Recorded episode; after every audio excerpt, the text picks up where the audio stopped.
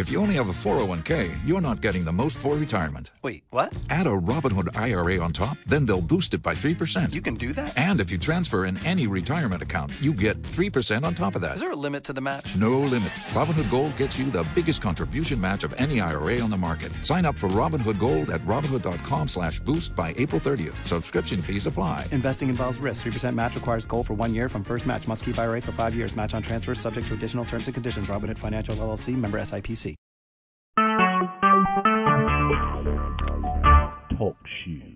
Recorded live.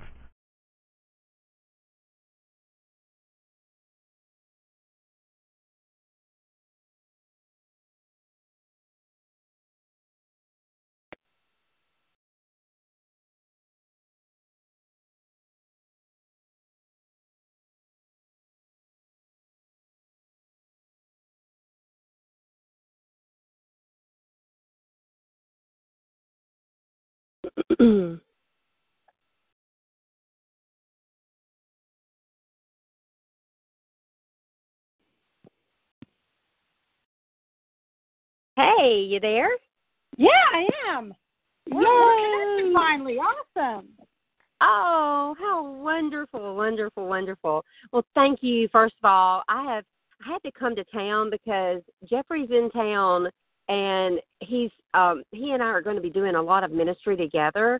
And the girl that coordinated bringing him into town actually started bossing all of us around. She's coordinating a big trip we're taking to Florida, and so I didn't know I was involved in all this stuff this week. Wow! So here's some news for you, huh? Yeah, it's awesome. It's you know what? It's like, have you ever had that thing where you've seen somebody that is my son's like airborne with the military, where they jump out of airplanes. Yeah. And I remember whenever I asked him, I said, how on earth did you do that? He said, well, it's simple. They kicked me in the tail. So I kind of feel like somebody kicked me in the tail and I'm free falling. Right, exactly. Oh, so anyway, what I'm going to do is just a brief introduction, and then we'll dig in. And, hey, we'll just do what the Lord leads. You know what I'm saying? That sounds good. What time frame were you thinking of? I mean, I'm open, but just tell me what you're thinking of. Yeah, I'm thinking maybe 25, 30 minutes. What do you think? And if we go longer, no problem. No problem. Okay, and if you need to cut me short, do it. oh, you know I'm not going to do that. So, okay. Oh, okay. Well, here we go. Welcome, everybody. This is Cindy with Iron Sharpening Iron Podcast. And, you guys, I am so excited about my guest that is joining me today on the air. I think you're going to love this. This is going to be one of those days that you're going to probably want to pull out that journal and take some notes, because this is one of the dear friends that, seriously, when I read her on Facebook, I hear her speak, I'm around her at all. And this is mostly online, right? I always find myself saying, this is a keeper. I have to take this down. And so she's a perfect guest for Iron Sharpening Iron, because today I do believe she's going to sharpen you and help you to press toward just the calling that God has on your life. So anyway, without any further ado, I want to welcome Stevie Knight. Thank you, Cindy. I'm so excited to be here. Thank you for inviting me. I am so excited that you're here. Man, I've been counting down. Whenever we kind of chatted behind the scenes and set this up, I want to tell you, I've been anticipating this. Awesome. Me too. Well, so give me just a little background. Like, okay, I know you as you are now, an amazing, amazing internet. I say star. You may blush. But tell me how you got here. Well, it's kind of a crazy journey. I mean, I think each one of us has, we live our own story, and so we all survived some difficult things. And when you look at it from the outside, it sounds rather extraordinary. But when you're going through it, sometimes it's just, you just want to hang on because that's all you can do. And yeah, exactly. I know you've experienced that, and. I was born and raised in France. I'm a missionary kid. So that was kind of my background growing up. I was raised in a different country, and I loved growing up there. I loved the French people. I loved the culture. I loved everything about it. I mean, every culture has its good and bad stuff, but really I love the culture, and the culture really got inside of me.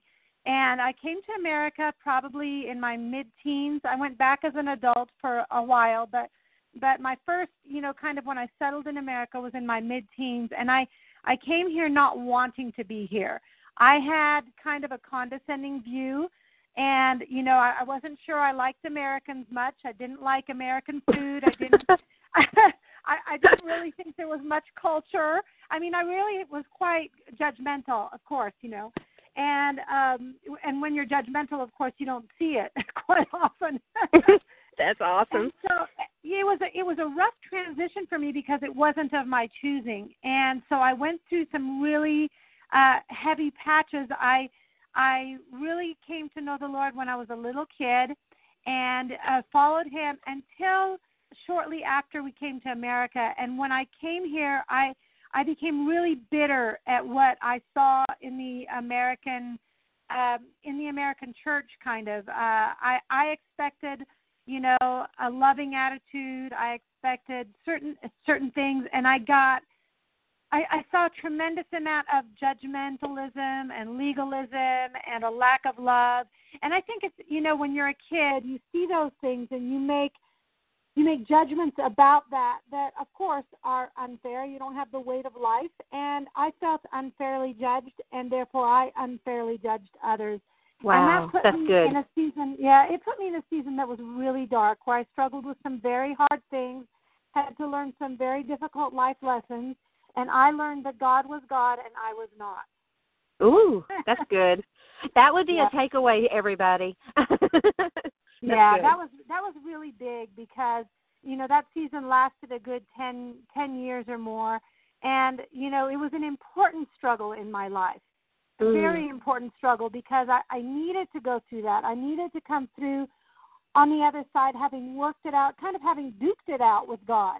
And, He won. You've got that story in the Bible about Jacob wrestling with God, and God obviously wins, and He does in our lives. And sometimes we have to fight it out until He wins, and until we are very clear that He's the King and we're not. And that's an amazingly empowering thing. You might think, boy, that kind of dependency would be kind of lame. And I remember I used to hear that song, God, I'm desperate for You. And I would, and I'm very left-brained, and I would say, boy, that's just so lame. You can love God, you can love Jesus. But, I'm desperate for You. Oh, please, give me a break. And God really took me through things where I became desperate for Him. And I realized that was a tremendous position of strength, was to be tremendously desperate for Him and to be dependent on Him. Yeah. So that was really, really big. So fast forward, I had 5 kids, and they're now 15 to 28. And I have 3 girls, 2 boys.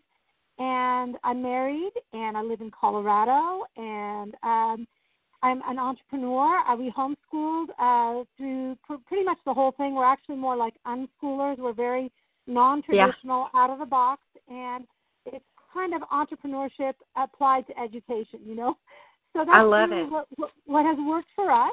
Some things we've done well at, some things not so well, and some things not at all. And that's okay. I've learned that that's okay. And that actually has been great, even applied to my business, is that, you realize everybody has limitations. And when you focus on your limitations, you get discouraged, and it's hard to move ahead. And when you focus on what God's called you to do and do those things, that's when, despite the difficulties, the setbacks, and the challenges, you really can accomplish a whole lot and serve a lot of people. Oh, yeah. Well, I love what you just said, and I do want to say this. One of the things I have been learning the last few years is that leadership is messy. And unless we embrace the mess at times, we never get to that new idea, or that idea that really we're here to find that idea or to impart that idea to the culture. So leadership's messy. Mothering is definitely messy. Yeah. Especially the kids are so messy. It's not us, right? Of course. Yeah. I think I think I'm messier than the kids, actually. Yeah. But you know, I just appreciate that you shared that, because honestly, I've been studying a lot this past year in school about the church, and I do have to apologize for how the church in America has gotten. This is the problem with the church today, and I am excited that Iron Sharpening Iron, we're going to be bringing some different ministers and leadership that I think is going to give you a fresh look, because God's doing some amazing things in the body of Christ today. And I believe Absolutely. He's awakening the leaders and, yes. Again, getting them messy. He got me messy. And so, you know, it's out of the messy that I feel like that I'm at my greatest. And so looking back, if I were to ask you, what is it you just wish you knew now then that you know now? Like if you could go back and talk to your younger you and say, hey, this is a must to know. What would you say that would be? Probably two things. One would be whatever life lessons you have to learn, when you see them presented in front of you, don't avoid them, because if you avoid them now, God will always bring that lesson back around again. And you will have to learn it, but the longer you put it off, the higher price you'll pay. Ooh, that's good. That is good. And you know what? I think it's because that lesson is probably one of your messages. It may be one of the mantles that you carry. So it's really important that you get it and don't run from it. Totally. I love that. Wow. So what does that kind of look like? I think, you know, when you, I mean, everybody has stuff to deal with. You know, we don't get out of childhood without bringing, baggage with us. Same thing with adolescence and, you know, young adulthood, young parenthood, and all that stuff. And we've got an idea, of course, of those stages of our life based on what we observed in other people. And, of course, former generations, there were a lot of things that we didn't see them go through. First of all, because it wasn't acknowledged. It wasn't talked about. And, you know, there are pros and cons to that. Now we just kind of let it all hang out, and sometimes there's some cons to that, too.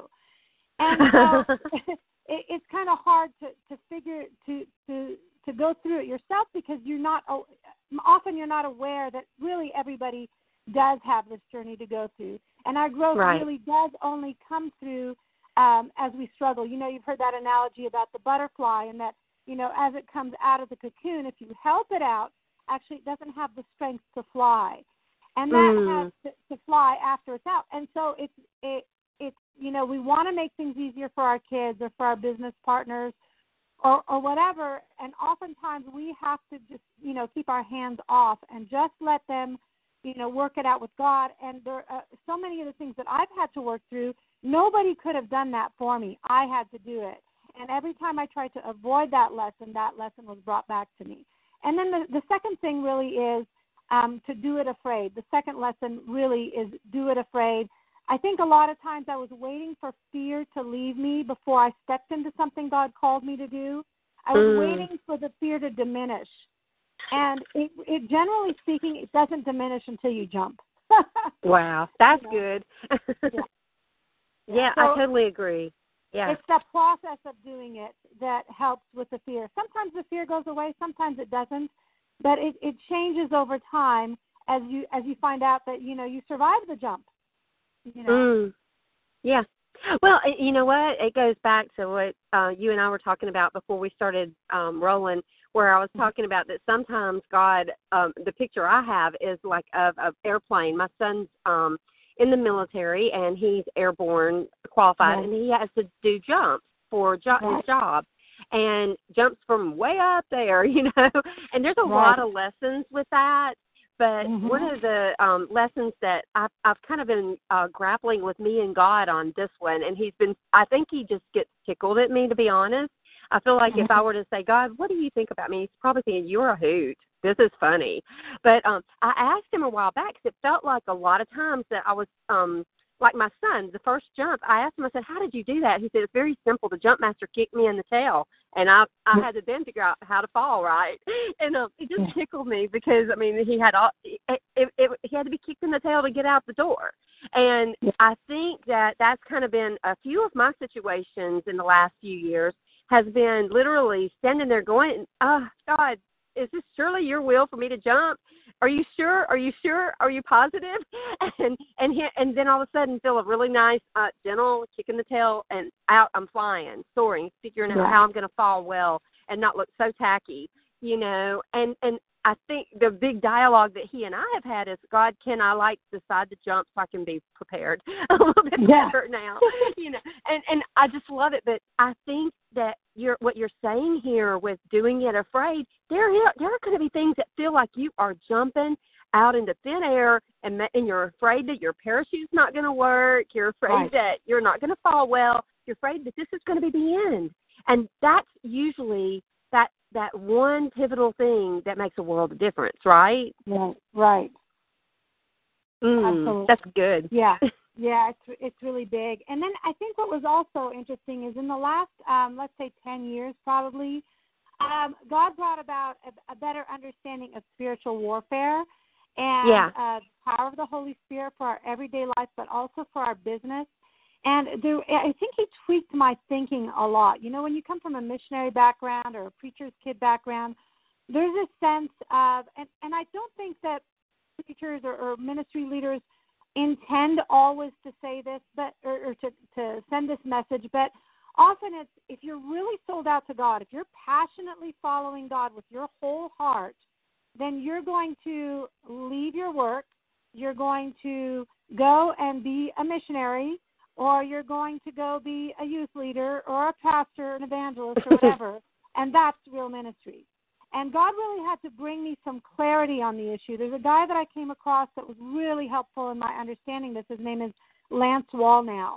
He talks a lot about, you know, the seven mountains of culture and how we're each called to a particular sphere of culture, and that everything we do really is ministry. I mean, you know, when we feed the poor and when we, you know, witness about the power of the resurrection of Jesus, that's ministry. But selling our books is ministry.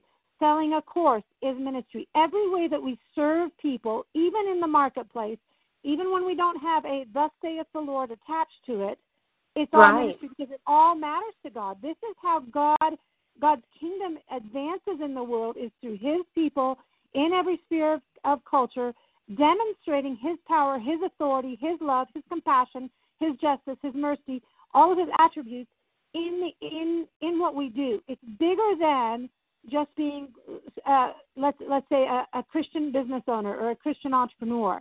It's having that kingdom mindset applied to everything we do. And that has been huge for me. I mean, my website's kingdominfluence.com, and it's all about, you know, what is the kingdom? How do we participate in that? How do we have influence? How do we leverage the power of the internet, the tremendous power that we now have to be the media? Now we are the media. You know, you with your podcast, with your shows, with what you do, you are the media, and each one of us now can harness these technologies for almost nothing, and we can have incredible global influence 24/7, 365 days a year, and advance God's kingdom for whatever product, service, cause, idea that He's called us to promote. Oh, I love this. You know what? You just summed up in that right there what it took a whole course for me to get in school.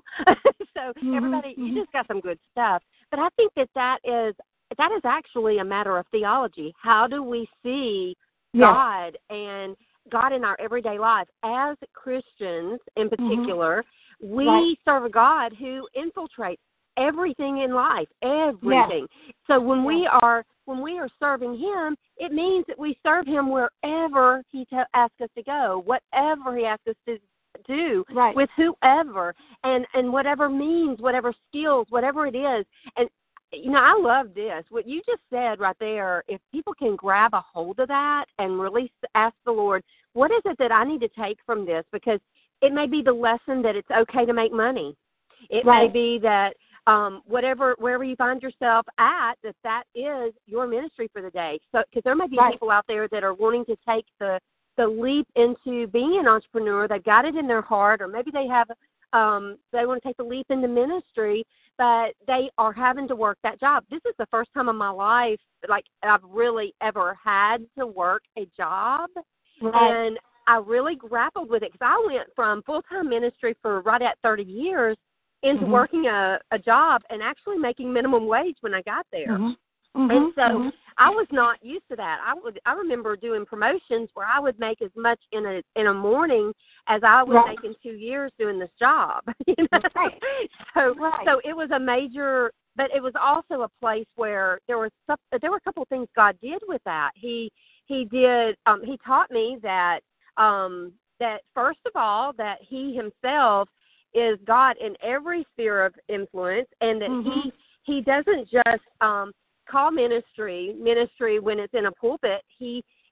It has so many faces. It has so many different. I've seen times where I've thought that the people came in to do what they needed to do with the work and the job. Mm-hmm. And by the way, mm-hmm. I work for a corporation, but mm-hmm. getting in there, what they really needed that particular day was what I was carrying.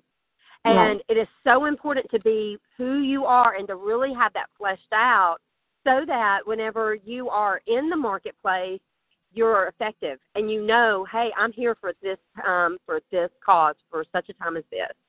And so what you just said was powerful, powerful, powerful. Now, and going back, you have really, I believe, some of the best resources and help for the entrepreneur that are available, you know, and I think it probably comes from you really fleshing this out with the Lord, right? Oh, yeah, absolutely. I mean, my passion really is affirming and equipping, you know, Christian entrepreneurs, but a lot of these things apply no matter what it is that you do, because it's the mindset, it's the worldview that you go in. If you are a homeschooling mom, or if you are an entrepreneur, or you are at the job, which, you know, if we're wired to be an entrepreneur, we have a tendency to sometimes look down on the job, and yet God has different seasons for us, and every single one of these, you know, the workman is worthy of his hire. The person who's focused on whatever God has called for them to for this season, even if they know that there's something else down the road, when we do everything to the glory of God and right. we do everything with our full heart, our soul, our mind, every part of our skill set that He's given us, then that is a worthy thing. It is a worthy ministry, and it's a good thing. God calls that good. Yes. Oh, that's good. That is so good. And, you know, you mentioned identity, and that's also been huge. I mean, I really struggled with identity issues all my life, you know, up until maybe the last 10 years, I'd say. Identity right. is such a big thing because, you know, since I came from another culture, you know, they call us third culture kids. You know, we're really not part of either. We're not part of our parents' culture, and we're not really part of the culture we grew up in. We're kind of, it right. feels like we're in no man's land. And so the struggle for identity, for who am I really, that also happens, by the way, tremendously in the homeschooling community. I've noticed that homeschool kids have very much similar issues as third culture kids that come from, let's say, a military background, ambassador background, you know, foreign service, or missionaries, because, again, they are kind of part of the culture, but they're kind right. of not. And right. and that struggle for identity causes so many of our kids to struggle after they leave the home, or even while they're there, but especially after they leave the home, because those identity issues haven't been struggled through earlier on. Because most of us, you know, we're afraid of those issues. We're afraid of. We've seen our own struggle. We're afraid for our kids to go through them, and so we don't address them head on. And so, because again, God brings back around those lessons that we're going to have to learn. If we're not learning them in yeah. one season, it'll come down later. Then, yeah. you know, God brings that around, and we actually do have to deal with those identity issues and who God's called us to be, and that takes time. And it's an amazing, wonderful, terrifying, exhilarating experience, because we're just not sure what we're going to come out on the other side. Wow, I love it. On the other side, you know. So that identity issue is really big and really important as well. Oh, you know what?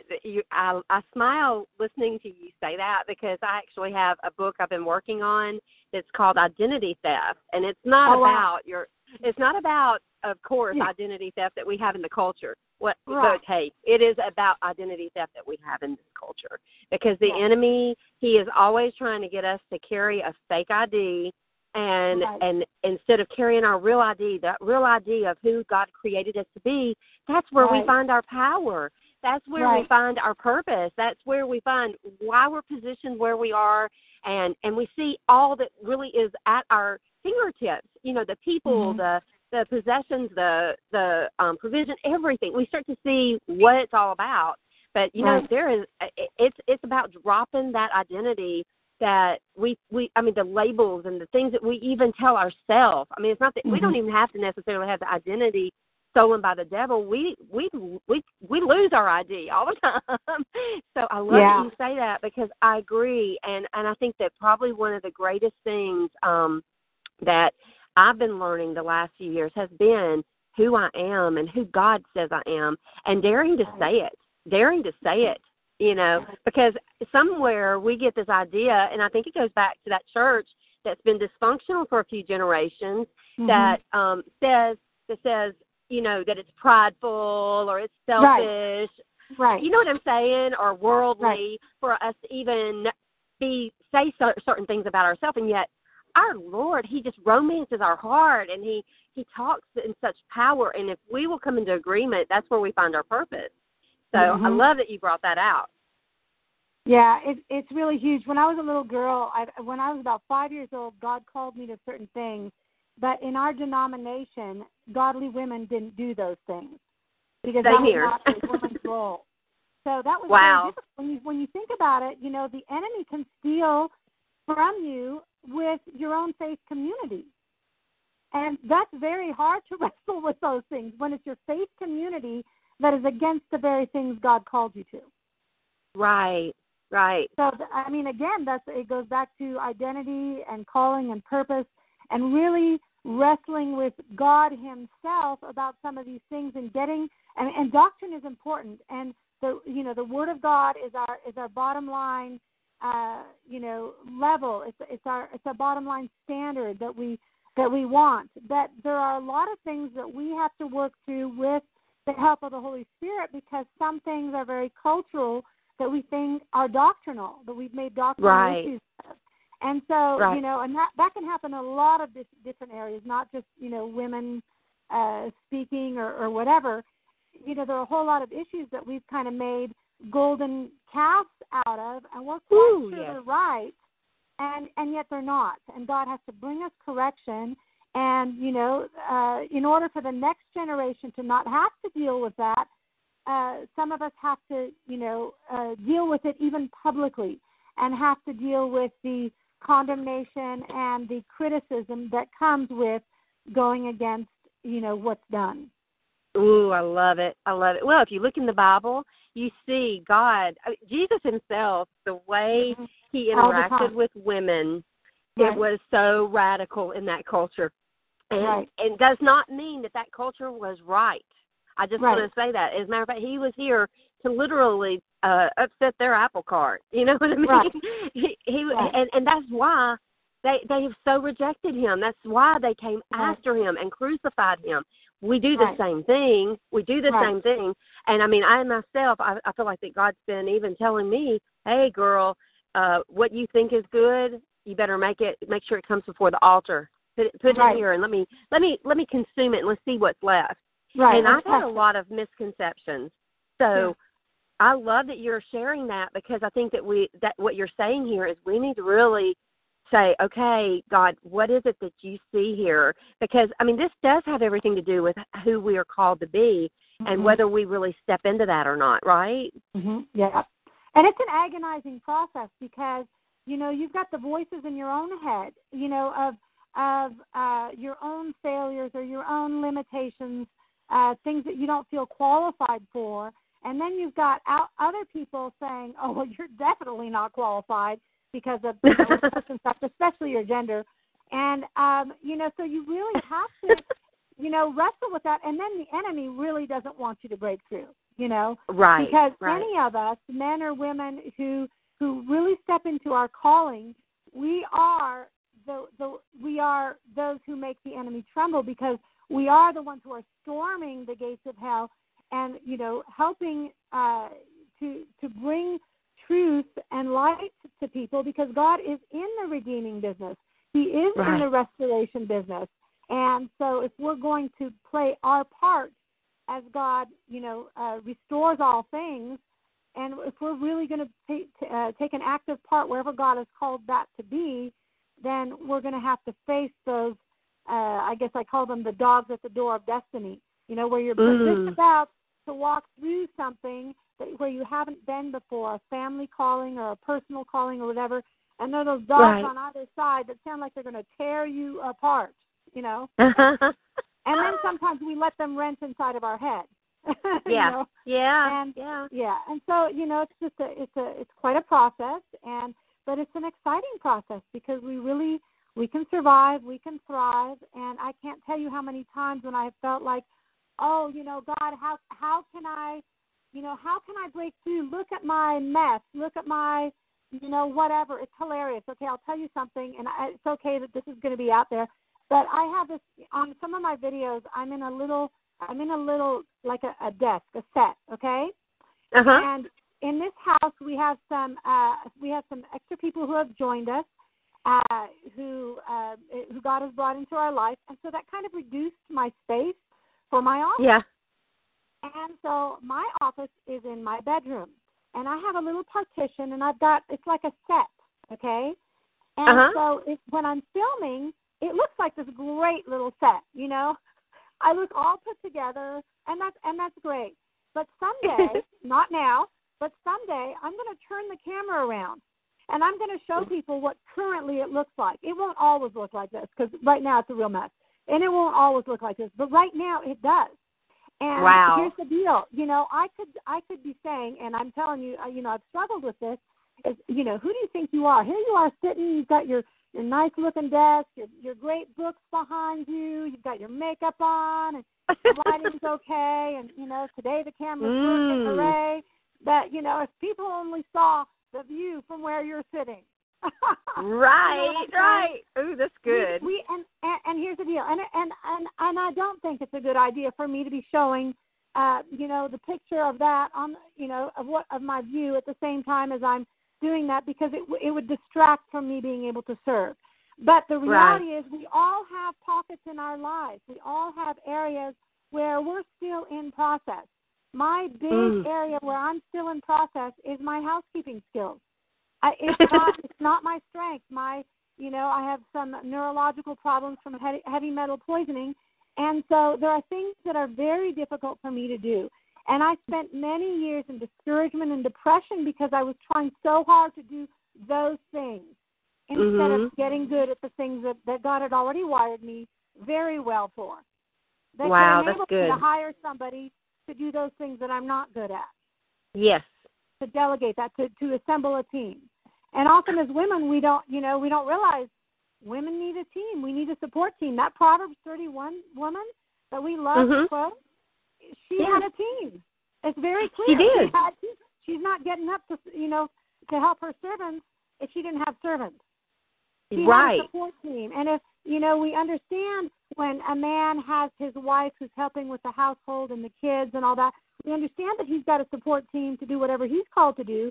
And sometimes we don't see that we as individuals, as women, we often also need a team. And sometimes we start with just our kids as part of our support team. We train them to try to help us, to support us. And then eventually we get maybe a virtual assistant or, you know, a secretary or, you know, somebody else who's going to come alongside and help us in the journey and help us to serve the people we're called to serve. But we've got to know that it's okay. Right. Well, you know what? What just jumped out in my mind, the Lord just put the words, mommy martyr. You know, I think that there's a thing that we think that we are more of who we're supposed to be if we are just pushing it, doing all these things and trying to be all this to everybody. And that is a sure way for failure, actually. That is the path towards failure. Right. And we're only as great as those that we are surrounded by and or that we let surround us. I kind of see it almost like setting a fortress around ourselves and trying to be that mommy martyr. And I say mommy martyr, somebody might not like that word. It might be super mom, might be a better word for some of us, but it still means mommy martyr. It does, yeah. So, I mean, you're right. I think that and here's the thing. I think that when we connect with those who are around us, and that's part of what Iron Sharpening Iron podcast is about. I mean, you guys, I could sit here and I could just talk all day long. You don't want to hear me talking all day long. You want to see who's putting into me and who I'm learning from. And I love introducing and connecting all of you guys.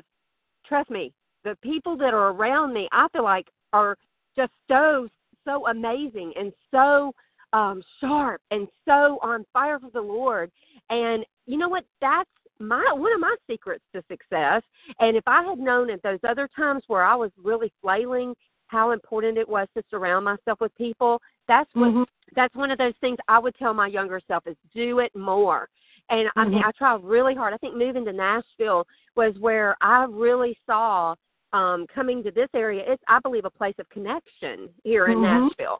And when I came here, I did not expect all that God did for me. And my life took some major twists and turns that were totally beyond my control. But because of the connections, I did not find myself having to do it by myself. And I didn't find myself isolated to where the enemy could take me out. The enemy wanted to take me out, just like you're saying earlier. You know, because that is he knows when he's up against someone that's going to take ground for the kingdom of God. And baby, I believe he ain't seen nothing yet. He thought he was going to take me out because of what I was doing. I was doing nothing. And so I'm really excited. You know, when you're talking about surrounding yourself with these people, I agree that right there, you've got to have a great team. And you guys, I really highly recommend that you connect. Here, tell them how to connect with you. Well, they can find me on Facebook. Just do facebook.com/Stevie Knight, STEVIE, and that'll get straight to my profile. And that's a great way to connect. Message me. Let me know where you found me. I get a lot of friend requests, so I'd love to know if it's people from your audience, because I would love to connect with them. And then also my website, kingdominfluence.com. They can go there for some great resources and access to some of the products and services that I recommend and promote. Some of them I produce. Some of them are other people's that I add my own coaching to. So there's lots of good things out there. God is really stirring up his people right now and preparing us, because we have a window of opportunity right now that I think is extraordinary. There's a fresh wind of free enterprise. There's a fresh wind of freedom, and we need to take the opportunity right now.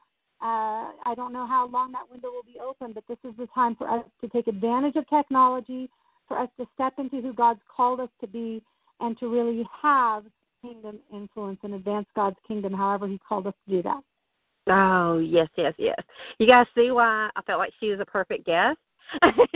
Your heart is right there beating with mine, and I just pray God's blessings. As a matter of fact, I just want to pray real quick as we wrap up. I have one more question after that. I want to pray for you, and I want to pray for your business. I say ministry, business. It's all the same, right? Dear Heavenly Father, I just thank you so much for Stevie. And, Lord, I thank you for the power that she now exhibits, because I see you flowing through her. And, Lord, I just pray that this year will be her biggest, her most incredible. Lord, I pray that the ideas that she has will come to her in her sleep. They won't wake her up, but they will come to her in her sleep, and she will remember them, and that they will be the greatest ideas, because they're going to be your ideas, Lord. And Lord, I just pray that her the people she touches, Lord, that they will know that not just that they've been in the presence of Stevie, but that they have been in your presence, Lord, because she so carries you. And Lord, I just pray that you burst her influence out, north, south, east, and west, Lord, that it goes into deep places, and, Lord, that it helps set captives free. Lord, I just thank you so much for the influence that she's had in my life through the years, and, Lord, that she's just been faithful. I see her as faithful, and, Lord, Lord, continue. Just take her into places that she can only dare to dream, or maybe she doesn't even dare to dream. Lord, I just see this as a year that, like she said, that you are opening things up. And so, Lord, just take it and open up things that just are sweet things for her that I know you've got for her, and let her just hear you in those things. I just praise you and magnify you, Lord. You're so awesome. Thank you for the blessing of technology where we can get together. And, Lord, I just thank you for her influence already. Just take her and make it magnified, Lord. For it's in Jesus' name I pray, man. And so if I were to ask you, like, a big takeaway, like your final words, like if you could just say one thing to somebody out there, what would you want to leave us with? That was good. Yeah, it is. Don't let your past determine your future. Ooh, that's good. You know, let God's calling determine your future. Let your ask God to give you boldness. Ask God to give you courage beyond the fear, and ask God who you're called to serve. Ask God who you're called to serve, because there are a lot of times when we're afraid. Love for others and love for God will conquer that fear. Will enable you to push past the fear. Doesn't mean it always goes away, but it love. And a desire to serve people, knowing that God has something that he wants to pour out through you, and sometimes it takes a while to find out what that is, but knowing that there is something that God wants to pour out through you, and that there are people out there that you're called to serve who will have missed out on something important in their life if you don't show up. It's so important. So just don't let the past determine and dictate your future. But really step into what God has called you into, even if you've had multiple failures, even if you're thinking to yourself, well, you know, I've failed so many times, what's going to make this any different? What's different is that God is in the process of redeeming your story. And therefore, as he redeems your story, he's going to help redeem other people's story. And that is God's plan for us. And so we want to be in agreement with him, not in agreement with the enemy. And so every time that we hear that, you know, well, you know, it's too late, or I failed too many times, or whatever it is, that's the voice of the enemy. We need to get out of alignment, out of agreement with that, and into alignment, into agreement with with God's word. And he says that we can do everything through Messiah. And so we need to understand that, and through the power of the Holy Spirit, we can step into who we're called to be, no matter what we've done, no matter what has been done to us. We can be effective voices, effective influences, and whatever God has called us to do. There's a verse, I think, in I can't remember if it's Psalms or Isaiah, that talks about great is the company of women who proclaim, the host of women who proclaim the good news. And you probably have, you know, some men and also women listening to that, and that would apply to either one of us, to either of us, either group. But we are called to be a voice for God, and whatever that means. In your life, whatever the message is, and maybe it's not through your words, maybe it's through your writing, maybe it's through your lifestyle, whatever it is, but those things are really important, because that's how we advance God's kingdom. So this is the season to do it, and I just encourage every one of your listeners to really grab hold of that this is the time. And life doesn't stop for us while we get our act together or while we step into things.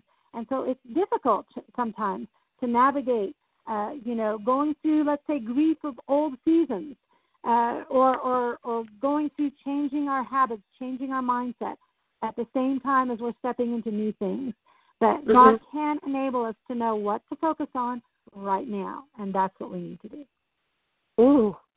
Okay, you guys, are you as fired up as I am? Man, this was so incredible, and I just want to thank you for joining us. And we'll have to do it again. That's awesome. So thank you so much, Cindy. I really appreciate your time. Yes, thank you. Thank you. And you guys, hey, don't forget, go to my website, ironsharpeningironpodcast.com. Subscribe to our feed. Connect with me on my mailing list. Join in, and let's stay connected. Join me on Facebook. And even check out our podcast network. Man, we are on the baby stages of a brand new network, and I'm just so excited that of all the things that are going on, but we want you to stay connected with that too. So just stay connected with me, because Cindy, you ain't seen nothing yet. Yeah, Cindy, I want to say one more thing too, is that your writings really influenced me in my homeschooling journey, and I know that you've had several seasons in your life of doing different things. And I'm so excited for what God's bringing you into. And I know that the voice that God has given you, an ability to pour into other people's lives. And I know that in this next season, it may look a bit different, but it's going to be even more powerful than before. And it's really going to make a difference in so many families' lives, so many women's lives, so many believers out there. So I just want to commend you for your faithfulness and encourage you as you step into this new season, that it's going to be fabulous. Oh, thank you. You have no idea. You know what? I just had a word last night, just exactly that word. And I just want to thank you for affirming it again. And thank you, because that's such an honor and that's my prayer. That's my prayer for the past, that will be what people take from the past, but also that everybody braces up, because I believe that I see us like linking arms going into an amazing future. And absolutely. I'm just so excited about it, because I think, again, I gave a word to somebody this past week that, they were really grappling with being down. They felt like they were in a pit. And I said, well, as deep as that pit is, the glory is exponentially bigger. And and I just see God's glory coming in, and I just magnify him, because he is so worthy, and he's the one who carries this girl through all of it. For sure. Absolutely. Oh, so thank you. And I'm excited. I think this is going to be a fun season. And you guys, I don't think it's by accident you're tuned in to this particular podcast. Connect with Stevie, connect with me. I'm telling you, we're going the same direction, right? Yes, absolutely. And we want to take others with us. Yes, every one of you. And I want to see everybody stepping up to their call. My calling is literally to encourage, empower, and equip you to step up to your call. And I'm talking about whether people don't even know God. They're saying, what is this girl talking about God and the Word and your calling? Hey, stick with me. I'm here to take you wherever you are. My calling is to come alongside of you and help you see who you're created to be, how God designed you. So I'm really excited. This is going to be a fun season. And, again, Stevie, I pray God's richest blessings on you. I think we've got amazing things right here. So I love it. Well, thank you so much, and take good care, my dear. Wow. God bless you, Cindy. She's been awesome. Thank you. Do you ever have those things you say, I'm going to have to listen to this one a few times? Good. Me too. I'm always preaching to the choir.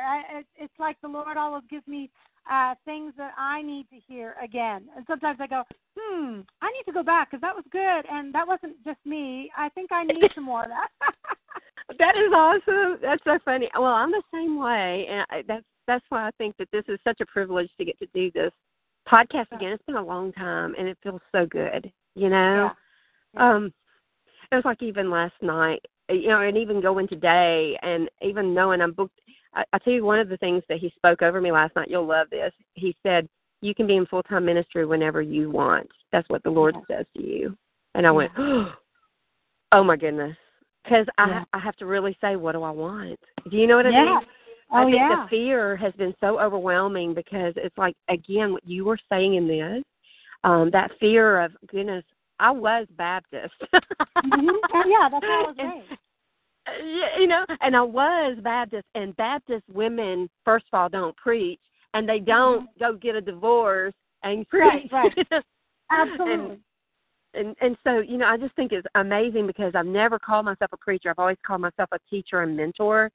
And God said, nope, you're my that's pastor. Right. You're my shepherd. You're my prophet. You're my vessel. And I call you what I want to call you. Correction. Yeah, we have to know that. I mean, because it's hard to move ahead if we don't grasp that. You know, he's the one who gives us our name. Right, right. Oh, that's good. Yes. Yeah, our identity comes from him. So. Oh, yeah, yeah. And you'll love, I didn't say anything about my other book. I've got Identity Theft I'm working on, but I'm also, a friend of mine gave me, she called me one day. I was in the middle of the divorce. I was broken. I mean, broken. Because it was like my identity was being married and ministry, sure. all the things I did. It was not sure. about me. You know right. what I mean? And knowing right. who I think I thought I knew who I was, but I totally mm-hmm. didn't. And right. So anyway, she calls me one day and she says, "Hey, what are you doing?" I said, "I'm in a commute to work." And she said, "Well, what time do you get lunch?" And I said, "Well, I have lunch like 12 till 3. And she said, "Great." She said, "Well, we're going to meet over at McAllister's by where you work, and I'll see you then." And so I was like, okay. And she's a fireball, by the way. Huh? That sounds awesome. Uh-huh. So you know what she did? She gets there, and she says, "I got to tell you, God woke me up at 4 this morning and gave me the name of your next book." Seriously? I said, "Really?" That's fabulous. I said, "Why would God give you my name, the title of my next book, whenever He's given me 150 other books, girl?" You know, right, He knows right. how to give me titles. She said, "No." She said, "You need to know it's called Finding Me." And I went, I don't want to write a book on finding me. That's so selfish and focused on me and not on mm-hmm. God. And she said, No. Ask Him what He wants to say through it. And yeah. that day, I'm telling you, He wrecked me after that. I was going home that evening, and He wrecked me. And said, "Cindy, this is really your life message yeah. of knowing who you are and what you're called to do. And it's not about you. It's about you imparting yeah. that, because the world, they don't even know. And you're so, you know you're here to help people step up to the call, but mm-hmm. they've got to know who they are in me. They've got to right. know why they're here, what life's about, why bad things happen, blah, blah, blah, blah, blah." You mm-hmm. know, so yeah. I am so thrilled about that. But it's the hardest thing I've ever worked on, the yes. hardest project. It's so personal. Yeah. Oh, yeah. And so, yeah, it's really an example of what Hemingway said when somebody was asking him why he was such a good writer. He said, "What do you mean? I just sit down, cut open a vein, and bleed." You know, but it's the hardest thing. I mean, it's a horribly gruesome analogy, but really of letting what's inside out. And often yeah. we haven't really done that. We've stopped that up for so long. Right, right. Well, you know what? There was a battle for my voice, and I just wanted. Mm-hmm. And you, this is a way you can pray yeah. for me, because yeah. the battle was totally on what I said. You know that navigating the divorce, mm-hmm. I ended up giving him everything: the house, wow. No alimony, nothing, wow. nothing. And part of it, the one thing I walked out with was my voice and my freedom. Yeah.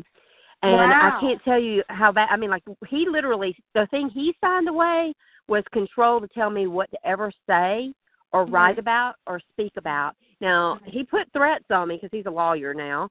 Right.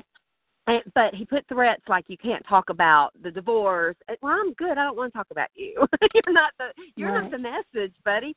But you know, I look back, and the voice was where the battle was. And right. and it was because I am called to speak life and encouragement and teach and seriously, that's been the one thing I've grappled with in the season of healing was mm-hmm. do people really want to hear? Do they really want to hear this? And you'll love what God did to me. We were battling the divorce, and I was uh-huh. saying, "I'm finished. This took out my ministry. I yeah. can't be in ministry anymore. Right. And right. I didn't want this. The man is in sin, and I can't do ministry because I'm divorced." You know, my mind. Right. My mind was right. all everywhere. The limitations. Yeah. Oh yeah, yeah. And so the funny thing, I had a call from a friend here in the area, one of my connections that God mm-hmm. gave me. And she said, "Cindy, we need for you to come and speak at the women's shelter." And I said, "Really?" And I she said, "Yes." She said, "We want whatever's on your quiet time. We want you to come Friday. Was it Friday or Saturday? No, maybe I forget what day it was. But the next day we had court. So whatever day it was, the next day we had court. And so Sunday maybe. Anyway, she said, "I want whatever's on your quiet time that morning. I don't want you preparing. I want you just hearing God and coming and speaking mm-hmm. what He says to you." Mm-hmm. So that's what I walk into, and I'm like, God, that morning, I mean, face down on the ground going, I'm so unworthy to be in a pulpit right now. I feel like I've got so much healing, God, blah, blah, blah. And God said, this isn't about you. This is about me. And I want for you to tell them I'm their good husband. I'm your good husband. I'm their good husband. I want you to go and proclaim it. So I go, and let me just tell you, I've spoke a lot through the years. You know it. I've taught thousands of people. Oh, yeah. And I stepped into that place, and honestly, I remember right before all this going, God, why am I not seeing souls saved? I just called to the church. I feel like you want for us to be reaching the lost as well, but God, why is it that I'm not more effective? And really, the grappling at that point was even being married and in a relationship with a man for 30 years that is lost, you know? Right. And how do you do that, you know? And so anyway, long story short, that day I step into the pulpit and I'm speaking to women who have been battered, abused. And by the way, I don't tell the world how I was treated because, it's part of the deal. But nonetheless, I'm sitting there looking into their eyes and I'm seeing myself. Yeah, and I'm seeing what he spoke to me that morning, and I declared him as the good husband who loved them, would never fail them, would never mistreat them. Yeah. He has only good for them. And as I declared that, I did do an altar call, and we had, as I was going around the room, like 25, and I didn't even get around the whole room. Wow. That gave their heart to Jesus that night. And God said, I qualify. That's right. I'm the one who does this. And I'm just so excited because what I see is things that I was not qualified to teach them beforehand. Mm-hmm. Me and my little ivory tower. Yeah, but you thought you were. You thought then you were. And then, yeah, exactly. It's what the church says. It's what people try to tell you. And my real qualification is the crucible. You know what I mean? The cross.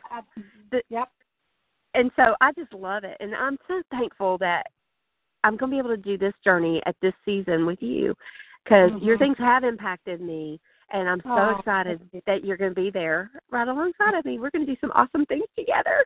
I agree, Cindy. I think it's going to be awesome. I'm really looking forward to it. It's funny. I'm headed towards a specific crucible right now, and I can see that I'm headed towards it. And it's funny. I was praying about this right beforehand. I'm going, but God, you know how it is, those limitations, just like you had with that.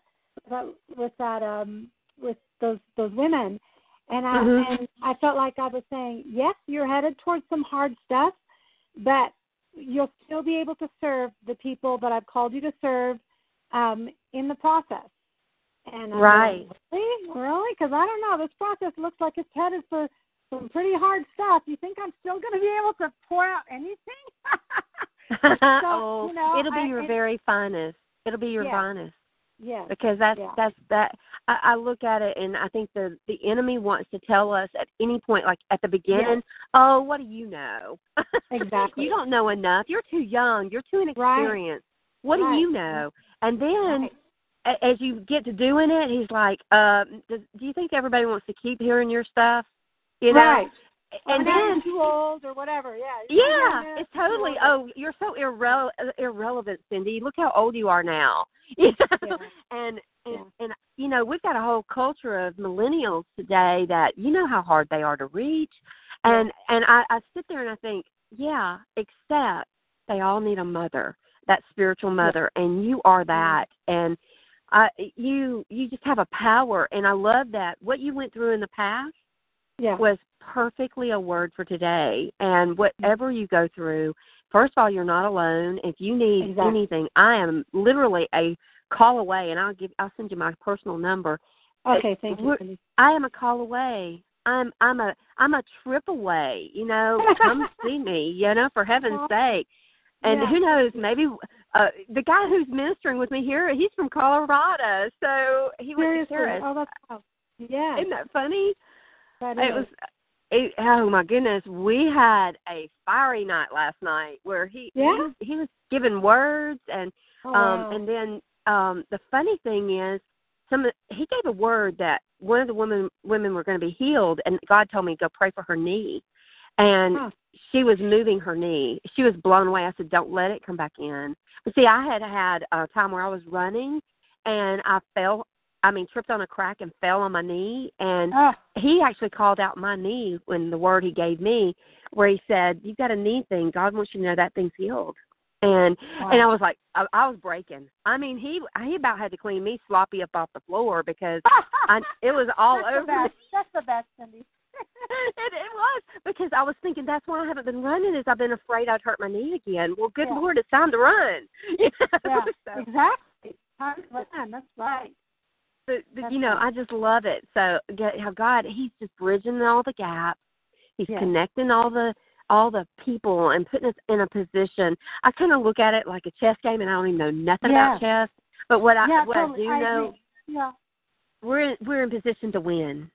Yeah. We are victors, and it's going to be powerful. It's gonna be, God is writing a great story with each one of our lives. I know, and then they're intertwined. Can you even imagine?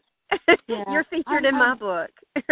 I'm so glad that you and I got a chance to finally connect in person. Yes. And now we have to do it in person. In person. Next agenda. Well, I kind of think God's about to blow the top off and put me back on the road. I just feel it. Yeah. And I don't know exactly what all that looks like, and I don't even know how he's going to do it. But he's got it. So it's going to be fun. Yeah, he does. He's a good God. Mm-hmm. Well, God bless you, and seriously, I'm so blessed by you today. Thank you. Thank you, Cindy. I really appreciate all the time, and sharing me on your platform is awesome. I hope it blesses some people too. So it's great. Yeah. Oh, thank you. Well, and I'll be sharing your links and everything. So have a great. Yeah, my website's going to look a little funky for a few days, just so you know. When are you going to release this?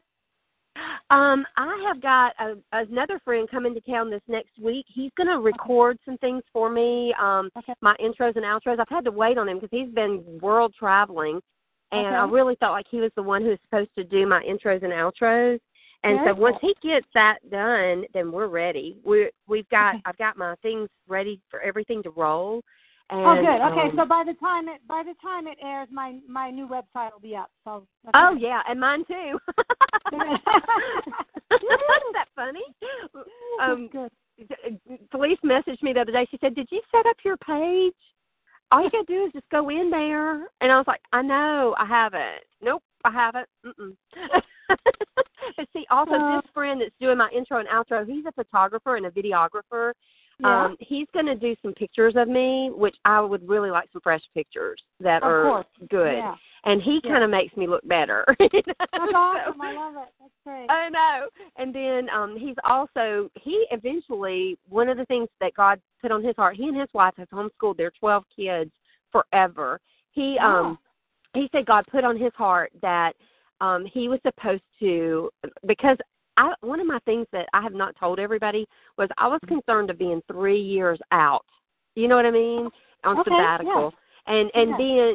And saying, where is the world at right now? Because I usually have my finger on the pulse. And when you jump back in, you don't even know where to jump, you know? Yeah, it's a little different. And there are things that I had on my heart that I wanted for that to be my next things. And I was like, what do I do? How do I get back going there? Because this is like check to check. You know what I mean? Mm-hmm. And it's perfect because it's what I train my people to do. I'm doing it. So I get it. But he felt like God was telling him that I was supposed to do videos eventually. And so the vision is eventually doing, like, in Israel, a Bible study, you know, and at the pyramids, my stepping up to the call. And I'm like, oh, it's going to be so good. God's got it. Absolutely. Such a good thing ahead. Yeah. Absolutely. So, you've got time to do that. I've got time. We're going to do this thing. And let me know when you're ready, and I can even hold the broadcast till then, you know? Okay. That sounds good. Or if you get it ready ahead of time, let me know. So just say, are you ready? I'll say, okay, I will. Yeah, and if I can ever help you with anything, you just let me know if you need somebody to review strategy or anything like that. You know, just let me know. I'm always glad to help you. I totally appreciate that. I will. I definitely will. Well, you have a great day. Thank you so much for your time. It's priceless. God bless you. Okay. Thank you. God bless you. All right. Bye, Cindy.